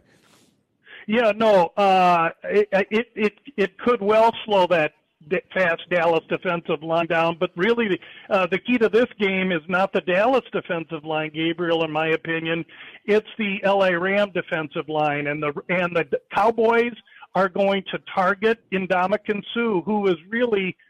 Uh, playing in a contract that he's getting paid way more than his ability. And he's from Nebraska. I know that I, I don't know him, but I've Yeah. followed the kid's career. The Dallas Cowboys are going to run right at Ndamukong Suh all day long. I, i you're going to give me seven or seven and a half points on the Dallas Cowboys in this game. I'm going to gobble it up. It's funny, Cam, because you know I like to bet totals a lot, but I killed the Yeah. sides last week, and once we get to the playoffs, I don't like totals as much because I don't know what's going to happen in the game with the foe. Like Lou said, and I know Lou last week you were you know leaning towards the conservative side, and we see this more, right? Teams are comfortable, man. Remember last week Baltimore and and the Chargers. Chargers were kicking field goals, but they weren't panicking because they were like, "Look, Baltimore can't score. We're up twelve nothing. This is good. Don't worry about it. Just run the ball." Yep. Like, you know what I mean? Like you, you know, coaches sort of they they coach differently in the playoffs. They just do. You can't you can't deny it. So for totals, so for that game, Cam, and, I, and Lou said he likes the under in the first one. I like the over in that first game, but I, I understand your your take and your points. But the the night game, I can't get a feel for the total, Cam. I don't know about you. 49 and a half. It feels a little high to me. Yeah. It does. You know, I don't know. I'm feeling this game right on the number on both sides. I'm looking at 28-21 Rams, guys, in that ballpark. And you said it, Gabe. Like look at the, look at the games. Houston game under the number. The one game that we thought was going to be under, it turned out to be over. The Seattle game. All these other games are going Yes, under. yes, the playoffs exactly. are different. Playoffs are But different. look, look, look like at the, under. Seattle Dallas game, Cam. Yeah, Dude, that was the in-game go total hit 27 and a half at one Yeah, point. know. They ended up being 46 points. Exactly. Right? You know what I mean? Like it getting goes from, oh my. God. exactly. like, you don't know. Daily Roto, they're, they're, they had a five star play on the over in the Bears game last week. Both teams couldn't get out of their own way. Right? You know, you don't know. Did you know that you can listen to this show live on the award winning Fantasy Sports Radio Network? Listen on the iHeartRadio app, the TuneIn Radio app, or download the Fantasy Sports Radio Network app. The Fantasy Sports Radio Network is the only totally free 24 7, 365 fantasy sports network of its kind without a subscription. Check out YouTube Live on the Fantasy Sports Network YouTube page and participate in the programming there, where you can ask questions, discuss the topics with other fantasy enthusiasts, or tell everyone that you disagree. Call into your favorite show and ask your question. The number is 844 84 FNTSY. That's 844 843 6879. The Fantasy Sports Radio Network, your free fantasy source 24 hours a day.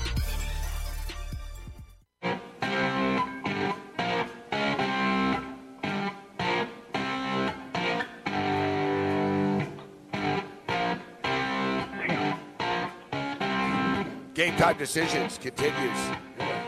Fantasy Sports Radio Network. Now this way, I a little for Morency. Blue. Smoke on the water. They're old Dave school. Peppers. 035 0365. It's the only song I know on guitar. Very easy.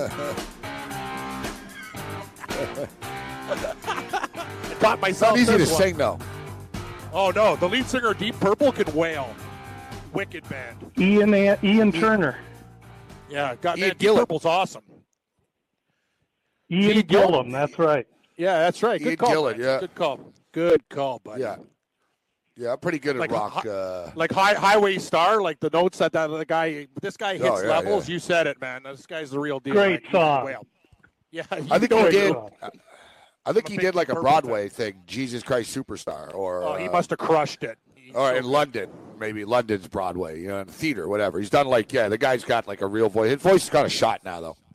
Yeah, well, it happens when you get older. Your voice gets tougher, and he sung so high. That's t- that's hard to replicate.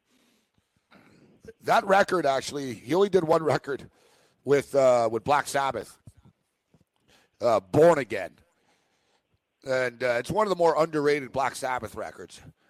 Very very good. The song, What's in it fact, called? play it. Uh, Born Again. Black Again. Sabbath, bored again. I'm gonna go check it out. Born again. Born again. like it's uh yeah, play play play that on the way out, uh Yang. Black Sabbath Born Again. Born again. Yeah, I'd like to hear that. Yeah. Yeah, yeah. They have um they have a song Disturbing the Priest. They actually recorded next to a church and the priest came over and said, Guys, man, you're freaking loud. Yeah, yeah. Then What's the other song? I was going down the road about 105. I was burning. The wheels were turning. Whatever. Yeah, great record. Anyways, yeah, look it up, guys. If you like Black Sabbath or you like uh, rock, you're unaware. Like, uh, great record. Um, Born Again, Black Sabbath. So, we're with uh, LouGamblu.com. Let's get into uh, Sunday's game here. Chargers and Patriots. Cam, I'll start with you. What, what do you think about this game? Well, I think just looking at it, Gabe, and you talk about weather and oh, snow, whatever. We saw it in the Baltimore game. Wind, wind. wind really rattled uh, Lamar Jackson, not just being a young guy early in that game. The balls afraid to throw running. The Chargers got there and stopped the run with some nice packages. 46 and a half seems too low to me. I think the Chargers can score probably 24 points in this game. Patriots around, you know, uh, 28. Like I see like a 52 type of total there, and it's 46 and a half right now. I lean dog in the over, but I really like the over even more than the Chargers. I see points, Morency. What do you think there, Lou? Yeah, I, I see that this this total opened 48 and a half, and I'm quoting the Westgate here, but it opens 48 and a half, and on the threat of weather, it gets dropped all the way to 46 and a half, and and it's kind of bouncing around, is raised up a little bit to 47. Uh, I I tend to agree with you, Cam. I think LA is Philip Rivers in his interviews. He's slavering. He cannot wait to get at Brady. He is looking forward to it. I think their team is looking forward to it. However, let's remember their last three weeks that they've played football at Denver, back home. Last week, to Baltimore for a 1 p.m. Eastern game that's 10 o'clock on their bodies, back to the West Coast, and now they go to New England for another 1 p.m. Eastern game that's 10 o'clock on their their body clocks. The NFL is not doing the Chargers any favors whatsoever in this game. Uh, I'm scared of this game. I don't have a lot of feel, but with a gun to my head, I'm taking New England here. You know, it's hard to overlook. It's hard to overlook past history in, the, in this is. situation. The Ravens were able to overcome some of their playoff disappointments, but they've won playoff games before. Rivers has only been to the AFC Conference Championship game once, I believe, in his career, ironically against the Patriots. Yet he's 0 7 against Tom Brady. Yet I got to be honest with you, I kind of like that. I feel that this is the Chargers' year. And I'm not saying they're going to win the Super Bowl, but I think that they're going to beat them outright, guys. I think the Chargers are going to go in there That'd be and they're going to beat them outright. You just mentioned Philip Rivers. I'm going to talk about the other side of the football here. I think that the Chargers defense is going to win this football game for them. I think it goes over because I think the Chargers will do, you know, I think the Chargers, it'll be close. I think Chargers will get, you know, 28 points or so, 27. But I think that the, the, um, it might go under this game. Like I'm concerned, Cam. Like that's the thing with the total of this one. I have a, I have a sneaking suspicion that this isn't Clemson, Alabama, but sort of. And that people are going to be like, "Oh my God, like what's going on here?" Like, I- like I think, I think we're gonna. The people. My bold Early prediction points. is, guys, Early Sunday afternoon, a lot of defense. people are going to be talking about Tom Brady's lost it, Gronk's done. What's the future of the Patriots? People abandon ship quickly. I think that Joey Bosa, I think that Melvin Ingram and these guys, and Derwin James and this defense, I think they're going to terrorize them, man. I think that Bosa is going to get to Brady. I think Brady's going to be a bitch and throw the ball away. He's going to spike it. I think he's going to get all frustrated. I think the Chargers' defensive line is going to cause problems. I think the Chargers' secondary is not intimidated uh, by Gronkowski, who's not Gronkowski anymore. And I think Philip Rivers, Melvin Gordon, Mike Williams, Keenan Allen, Hunter Henry, and Antonio Gates will do enough to win this football game, guys. I think they win outright. The one comment I would add, gentlemen, is that uh, remember this time of year, not only does coaching really become magnified, but so too do special teams. And if if I've got to place my if I've got to place importance on all three facets of the uh, football game and team, it's New England, who ranks 16th in special teams against the Chargers, who are 26th. Yeah, but now they got No, no, God, Lou. different. Lou, I will Yeah, say it's this. I will, now. Lou, Lou, we were talking. We were, we were we were talking, Lou. Though, sorry to interrupt, Lou, but last week when me and Gabe we went out Their special teams game, is awesome When I was in New week. York, it was amazing. I've never seen Punt every year. Lou, returns, you know these guys. everything. When, Punting, when they had Nick Novak, field when goals. They, they missed kicks. Horrible ciphers, shank punt. This all the all that crazy stuff that happened with the Chargers. Badgley nutted field goals in the wind. They pinned Baltimore deep. I haven't seen the Chargers special teams, Lou, in years play that good. and I think they could do it again. They took their show on the road to Baltimore. Gabe, you would you not agree? Like it was a we were that, that's what we were talking about. The game said They this is a different Chargers One- team. Yeah, one week does not a, a season make, and over the course of the season, I'm taking Gostkowski over Badgley. I'm taking the Patriots at home with the rest off. I, I just got to go by the numbers. The Chargers are going to have to prove it to me, guys. But I will say this: I have no position on this game. Lou. It's a tough position. Gamblu.com. It's a tough game. Betting against the Patriots, I'm- listen, that's how you go broke. In the but I'm on AFC, the Chargers too. I'm, I'm taking both teams on the money line. I'm taking the Colts on the money line. I'm taking the Chargers on the money line. If I go one and one, I kick a profit in the NFC. And I like the. I'm going to be a parlay playing puke, uh, Lou, but not really because a money line parlay with the Rams and the Saints is minus 153. A seven Well, point why teaser. wouldn't you? Why wouldn't you tease it? Why, why wouldn't you tease Exactly. it then for minus? That's what we're going to do. Right. I, I like the. I like the Ram. I think the Ram, uh, the Ram New Orleans teaser makes a lot of sense. And I will say that I have executed a Ram and New Orleans teaser earlier in the week. I'm waiting to come back with Dallas. That will be my middle attempt. So my wagers for the weekend will be Indy, Kansas City under, a Ram New Orleans tease each to roughly a pick. New Orleans now most people will get they'll have to give two or so, but you're still below the key number three, and then coming back with Dallas hopefully with seven in the hook. That will be my my blueprint for success for this weekend. Um, all right, so for this football game, the number's been bouncing around. It was nine, it came down, and I think it popped back up to eight, didn't it, in this football game? yeah, yeah. It's like the Saints. Saints eight, Eight, total yeah. 50 and a half. Saints eight, 50 and a half. I think it gets there as far as the over is concerned because I think the Saints are going to lay a beating.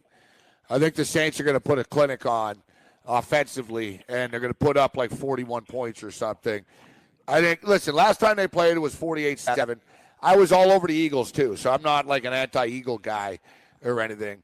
But good to you last this is where, yeah, and I called it on the money line. I bet it. Um, but this is where the Nick Foles, it, the clock's striking midnight. Cinderella's going home. Yeah, it's done. Um, I think they get routed. I think the Saints are going to beat them like 40, 41 17, 41 14, maybe four, you know, 41 20. Maybe Philly scores some garbage points as the game goes on. But I think it's a good old fashioned beating, Lou. Yeah, and I'm gonna I'm gonna disagree pretty pretty strongly. And and granted, on your side is another team with three straight road games. Philadelphia had to go to the Skins to win, then they had to go to Chicago uh, last week, and now they go to New Orleans, and so their travel isn't near what San Diego's is, but they've been on the road. And really, what I see here is uh, the first game in Week 11. New Orleans came seven points, and Philly played that game with Wentz. It's clear that either Wentz ain't right or he was hurt, but it's clear that Foles is a better offensive conductor for that team than Wentz. And now you're going to give me eight points in a rematch. I know it's in New Orleans, but let's just understand that Philadelphia has the 11th ranked passing offense, and it's in the last three weeks with Foles in there, it's been much better. They're going to be facing a New Orleans team with a 22nd ranked pass defense. Don't underestimate Foles.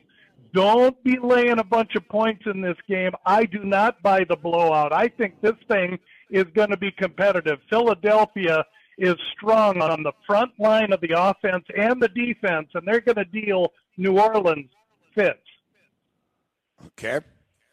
Yeah, I, I, I'm with you, uh, Gabe. You know what I'm doing. You know, Lou, Lou, see, that's why I know he's a good realtor. He, he, he's selling me on his property right now. But you know what, uh, Gabe, I'm kind of with you on this one. I'm probably not going to take New Orleans minus eight, but I do believe they win. No, the no. I don't. And- I hate doing and that. to bring them and I'll to be- bring I'll them down. I don't want to be Tom Teaser because look what it did with me last week. It put me in the poorhouse with Parkey's. Uh, with My teaser of the I lost last the week. teaser.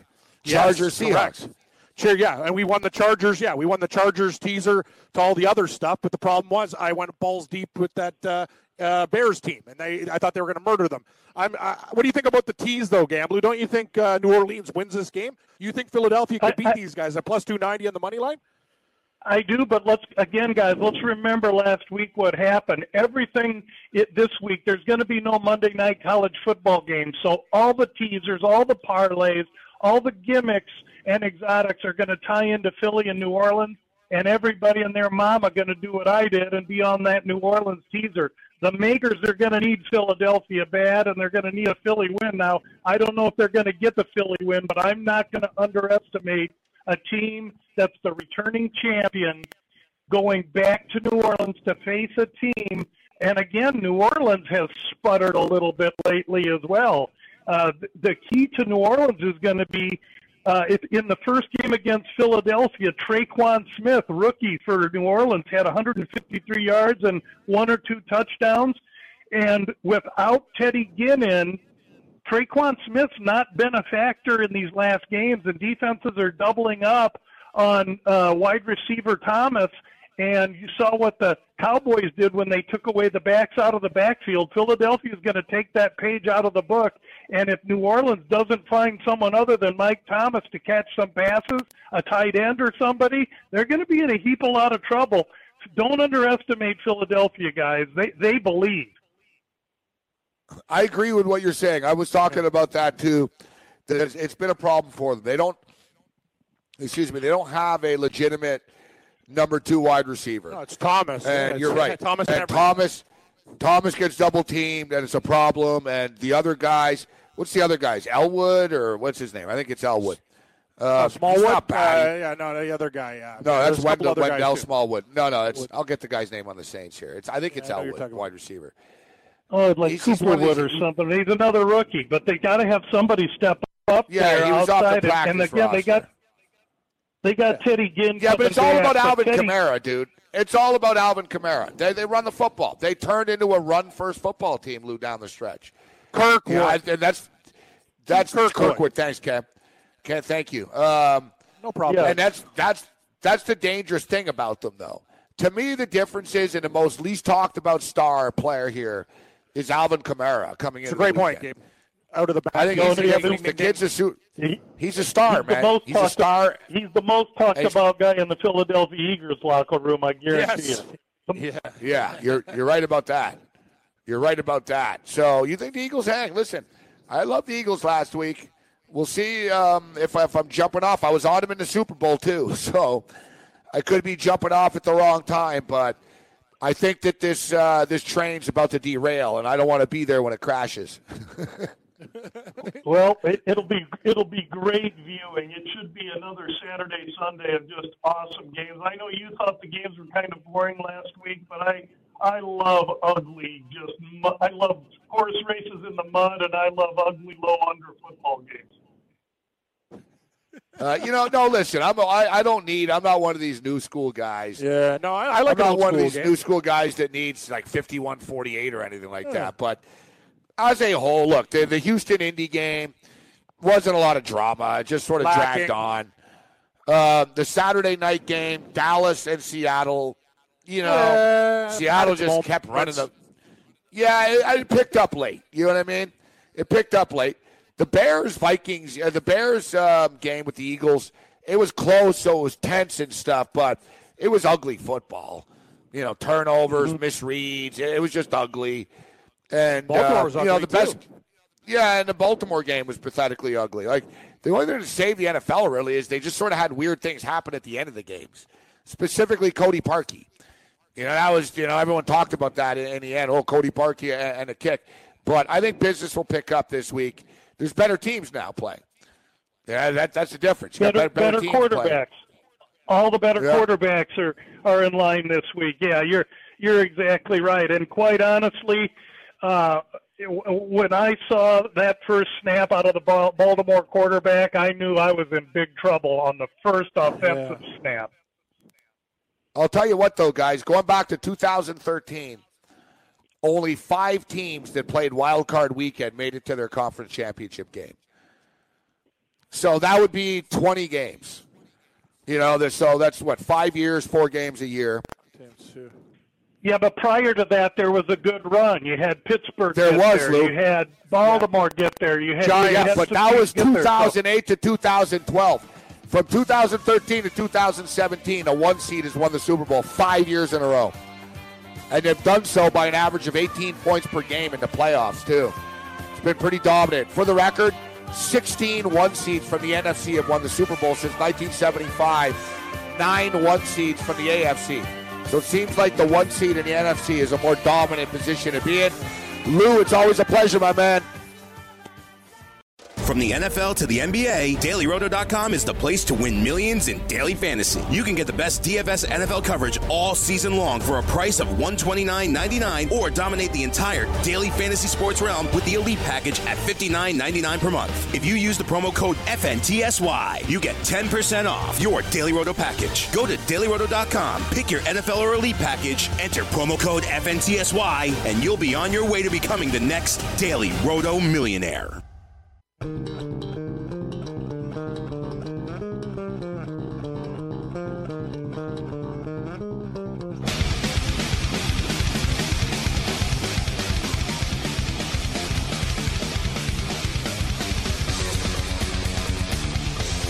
right, uh, Yang. We're 0 for 2, bro. Call Me Blondie was not born again by Black Sabbath. And although this is a heavy, good song, this is not Black Sabbath, born again.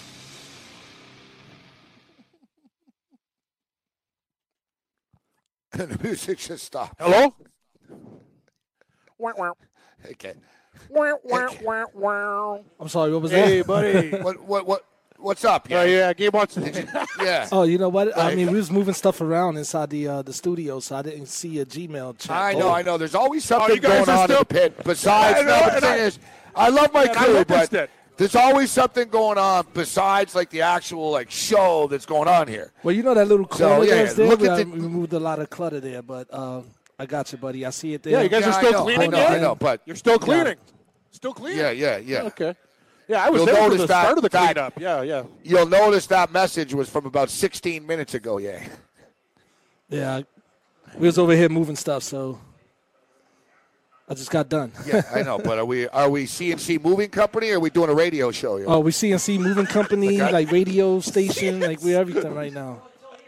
What's know? Acme Moving? Acme moving and Acme producing. No, no. Well, tell these people to move things around you that you're busy trying to live. Like you know what I mean?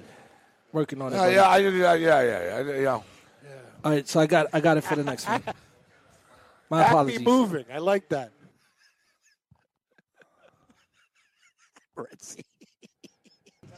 Love you guys. I know. I, know. Yeah, you're the man, Yang. It's all good. I, I love Yank too. I No, know the there's doing a lot like of on the morning show. When I was there. No, on the morning on the, like, on the morning show, like stuff like is going on. Like I, Yeah, well. I asked for yeah. something. It's like five minutes later, and like something else, and then I get like a snarky response back. There's a lot going on here. I'm doing something. It's like, yeah, but it's like, and I'm not talking about Yang now. It's in the morning. It's like, yeah, but Yeah. I thought your job was to sort of be doing this show. Like producing the show. Yeah. like, no, but it's like right now, you and I are concentrating on this show, Correct. right? I'm starving. Like. I'm not like, really oh, I'm moving. Like, whatever, dude. Like, look, my place is pretty messy right now. Like, I'm not Yeah, cleaning no, it up right now. I'm sitting in the mess doing the show. Yeah, good point. I'm not like, Good wow, hold on, I didn't. I, what's up, Cam? I didn't, I didn't get that because floor right now. I could really use a It's like no, too. because I know during four to seven, I'm busy. Correct. oh man. I always like it's it's building up where I'm like, man, I got to send an email out soon. Like, Uh, no, know what I hey, mean? well, Mike. Mike, Mike sends emails about like you know the cleanliness of the studio and things Yeah, like he that. sends angry Maybe it's emails. time for Yeah, you should see my yeah, house. no, but it's okay. Yeah, no, what I'm going to tell you. no, but I, I, gonna. I'm on your side for this one because the thing is, it's frustrating sometimes. You know, Yang's our guy. No, I'm not gonna talk about him, but I even noticed it when I was there. Like, guys are doing trying to like talk, but everyone's like cleaning up. You know what? You do that. Do that later. Like, do don't don't do it now. There's times for cleaning, buddy. Not when we're doing a show, right? Like I Yeah. do my cleaning Or at clean- what, two clean o'clock in the yeah. morning. Or, Like yeah, Yang- or I do Yang- it when I wake up. You know, like you do it at Yang- times where you're not doing other things. Like Yang is saved right now. He can't. He can't. Who's who's in the room with you right now, Yang? Yeah, I know you guys can hear us. Uh, it's me. so Danny. whoever's with Yang right now, It's me, Danny. whoever's with Yang right now. All right, Danny's all right. Danny, Danny, Danny! wouldn't be making you clean. What's up, Danny? Um, yeah, whoever's with, leave Yang alone. And Sussman. Well, I can't tell Sussman what to do, but uh, Yang's busy, Greg. all right. Just everyone, let Yang concentrate on the I can't tell program. Sussman to do anything Yeah, either. He's, he's like, listen, I need your help. Like, you know, I respond, baby. That's how I do. But uh, Yeah, yeah, yeah. we got it. You're Yeah. a good soldier, Yang. Yeah, I do my best, Yeah, you're a good Yeah. soldier. I got to learn to say no. Yeah, yeah, yeah, you're good. Yeah, yeah. All right. Now I'm all rattled. well, I'm just saying. I asked for a sing. I asked for Oh. a song. You know, like I Yeah. said, it wasn't like. It was just the opposite. I asked for Black Sabbath "Born Again," and we went out with "Call Me" by Blondie, Blondie. Yeah, it's a pretty different. who I happen to like. I, I like happen to Blondie, like the too. song. Yeah, yeah. Blondie. But then, then we came back with some sort of generic metal, and I'm like, all right, like this is we're all for two here. I'm just saying, if you know what I'm saying. All right, we'll get to uh, we'll get to the phone lines in a minute. I got a story here. Um, I'm kind of pissed off. I didn't bet on this to be honest last night online, but I actually have money at bookmaker too. Sometimes I'm not sure if I do right now.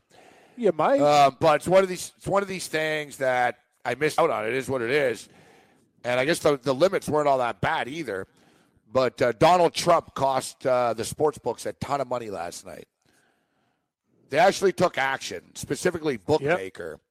They weren't the only ones. I know, like the others, the others did too. Um, they took action. So he had his State of the Union address last night, eight minutes yeah, I watched it. and uh, they set an over under on how many lies he would tell. Awesome. It was th- three Three and point a half. five lies. exactly. Three point five lies. So basically, three point five lies. So it's essentially one lie every two minutes in the eight minutes. So the sports book thought, and they're saying now, this is what they say, bookmaker. Never in our 30 year history here at Bookmaker has action been this one sided. It was nobody took that he wouldn't lie. It was a number. nine to one slant. He goes, you'd have to go back to the old boxing fights to find something that was comparably one sided as our action on this. Amazing. He said we continuously adjusted the odds throughout the day. It didn't matter. People kept on betting on the over. um, in the end, it turned out um, Donald Trump told six lies in eight minutes. it's pretty impressive. Know what the best part of the story is? This isn't the first time Bookmaker hasn't been crushed by the wrong sided Trump bet, having lost more than a million dollars when he won the presidency. I hit them for some of He's that. killing them. Yeah, he- they're getting smoked. I hit them. I hit them. I had it at that book. Yeah. I had. Uh, I had Awesome. Trump. Amazing. You Amazing. know what's crazy? I didn't think Trump was going to win. I didn't. Like it was basically like leading into the election, except I started to catch on in the last couple of days when Comey, Comey said Hillary was still under investigation ten days before the election. That changed everything, and then it was sort of game on. But I basically followed the money. You know what I mean? Like Yeah. that's what it was funny because I got in on Trump at like plus four fifty or something.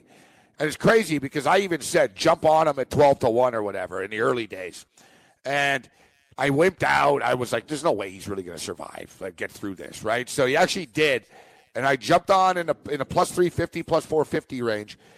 But going into the election day on the Monday, or on the Tuesday, excuse me, I was thinking I was like, man, I got to abort. Like, I'm going to lose. Hillary's going to win. I got to, I got to get out of this. But then I noticed the odds plummeted, and Trump was like, Trump was like plus 150, dude. Like the day of the election, like around around three or four o'clock the day of the election. That's when I was like, holy crap! Like, why is every sports book in the world making Trump the big like like he's going to win? Yeah. Like they knew. Like the sports books always know, man. Like they knew. they're- ahead of they everybody. jumped on. So like it sort of braced me, like for the news, even. You know what I mean? Like when it came on, I was like, and they were like, "Well, Trump won that state. Trump won this state. Trump won that state." I was like, wow, the sports books are right. And then I started smashing it. I was like, Trump's going to win. I was like, it's done. Like they, they Yeah, must, I lost. you know, I- they know, I- I lost they know a bet. I lost a few hundred bucks here- when I was doing Oakley's show to uh, one of one of the reporters who bet on uh, Trump. I should have I should have listened, but uh, I gave him shit odds, but he still won. Morency, that guy on CNN last night, the fact checker that does all that stuff, he works with my girlfriend.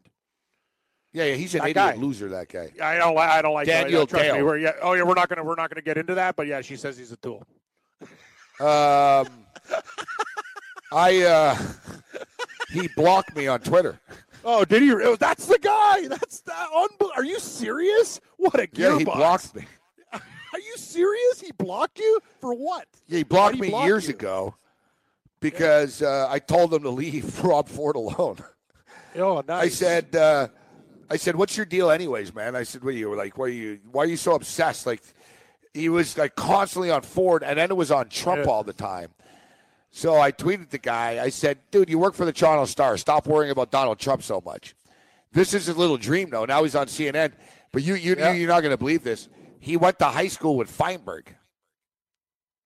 Are you kidding me? So, so No. Wow. Feinberg knows him like well, and says that he's the biggest tool ever. That he was Yeah, a oh, tool in high school, even.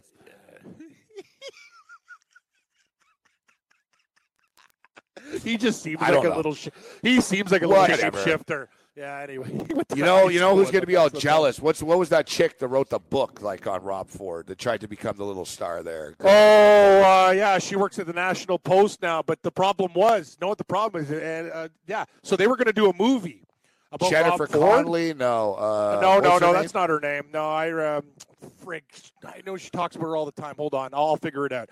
Um, uh, t- t- t- Hainzer knows. Hainzer knows. I'm surprised he hasn't. Uh, maybe he'll call Yeah, him. if you had there, Ainser- yeah, what the hell is? Hainzer.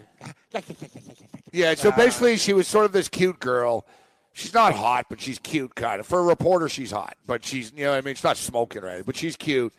And um, Robin, is that her name? Whatever. No, Yeah, Robin Doolittle. Robin Doolittle. Robin it, Robin, Doolittle. She That's worked it, with her. Yeah, that, yeah. Crazy So the Robin Rob Doolittle. Ford story by Robin So yeah, she she was just like a Toronto Star beat reporter in the city or not even a career, just a regular reporter. but she she when Rob Ford started smoking crack and doing crazy things, other media outlets were all wanting to talk about Rob Ford. So who are they going to get? They got the hot looking chick, right? She so she became the go to Yep. on like Anderson Cooper and Don Lemon and Rachel Maddow. She was doing like the TV circuit, and you could tell, man, like she got her hair done right away, Cam. she got like she changed immediately, like, and and what did you say too? She thought she was going to be part of a movie, and Yeah, like basically she tried to make a career off of Rob Ford. Like, listen, Exactly, Murray. I'm not I'm not going to hold it against her for covering Rob Ford, but. Yeah. Well said. Baby, you're trying to like coat ride Rob Ford's coattails all the way to stardom here. Like, how about you work Yeah. on another story now, right? Like, Eh, she basically thought she was entitled, like, I'm going to be a star because I covered Rob Ford and I've been on CNN all the time, right? Well said, Morency. Except you notice she's not on TV anymore, and this Yep. Daniel Dale guy, nobody, nobody obsesses over Trump more than him. Yeah. Like Daniel Dale, ev- like everything that Trump says and does, he fact checks, and he gets all these hits because Yeah, of it. yeah. It's true. And I don't know, like I don't know why the hell did why would CNN have something from the Toronto Star on? I, exactly. It's like That's having stuff from the. Washington Post, like talking about Trudeau. Yeah, it doesn't make sense. I don't know. Daniel Dale, whatever, man, he sucked his way up here and to get into here.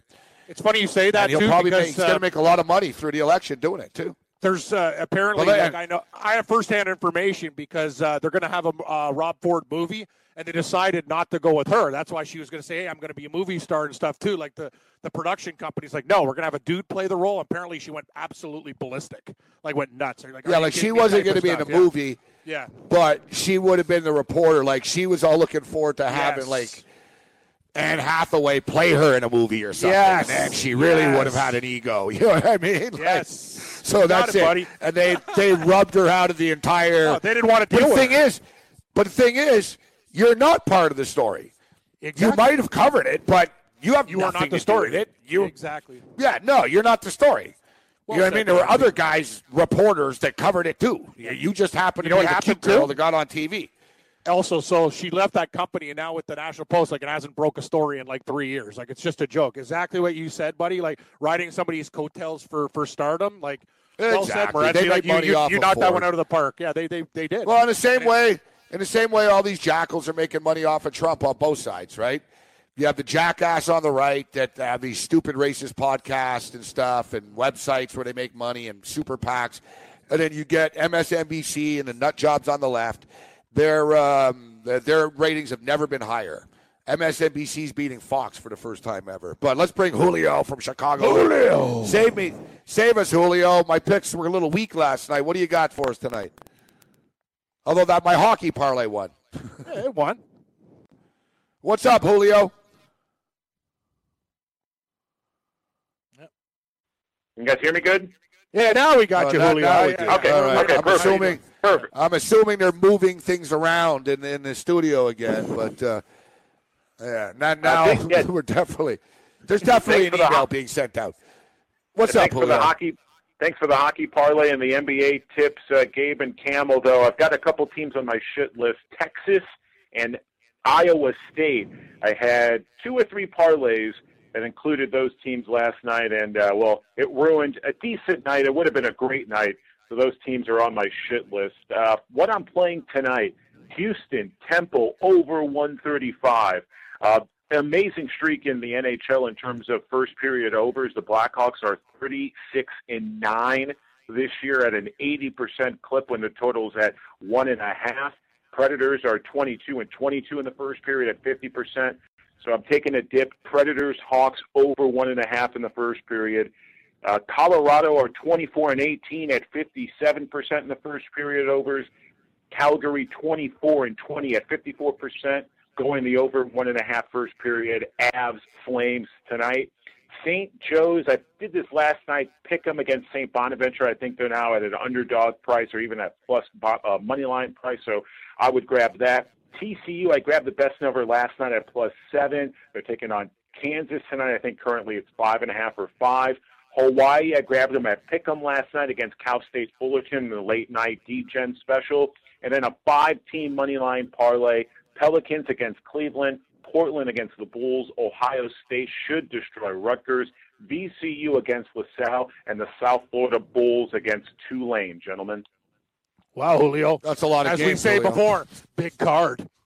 Big Nice card. card. No, you It's are Julio. card. Gabe, we're gonna call Julio Big Card Julio because he's always got a big. He's got a Yeah, I like of that. Big Card Julio. I like that. That's good. Huh? So, yeah, BC yeah, I'm- BCJ. Hey, Gabe, I'm listening. Big card Julio. It's got it's got a ring to it. I like that. I like that. Uh, what's, what's the what's the what's the lock though, Julio? What's the lock? Like what's the what's Lock. the what's that lock? the what's the lock? Oh God, you're putting me on the spot here. Uh, let's go Blackhawks Predators over one and a half first period. Again, Blackhawks are 36 and nine, 80 percent clip in the first period in these Ugh. overs. That's my lock of Yeah, the the. Prez brought that up this morning on the show. It's crazy. I can't believe we missed out on that, Cam. Yeah, I'm late on the train too, guys. So don't worry. But, but hey, the, No, train is still it's picking picking us up, and we're still at the party. But guys, a lot of those were with Cam Ward and stuff like that. Delia is a pretty good tender, so we'll see what happens tonight. Should be a good game. Chicago might be a good dog. You're the man. Later, care, guys. Julio. You're the man, Julio.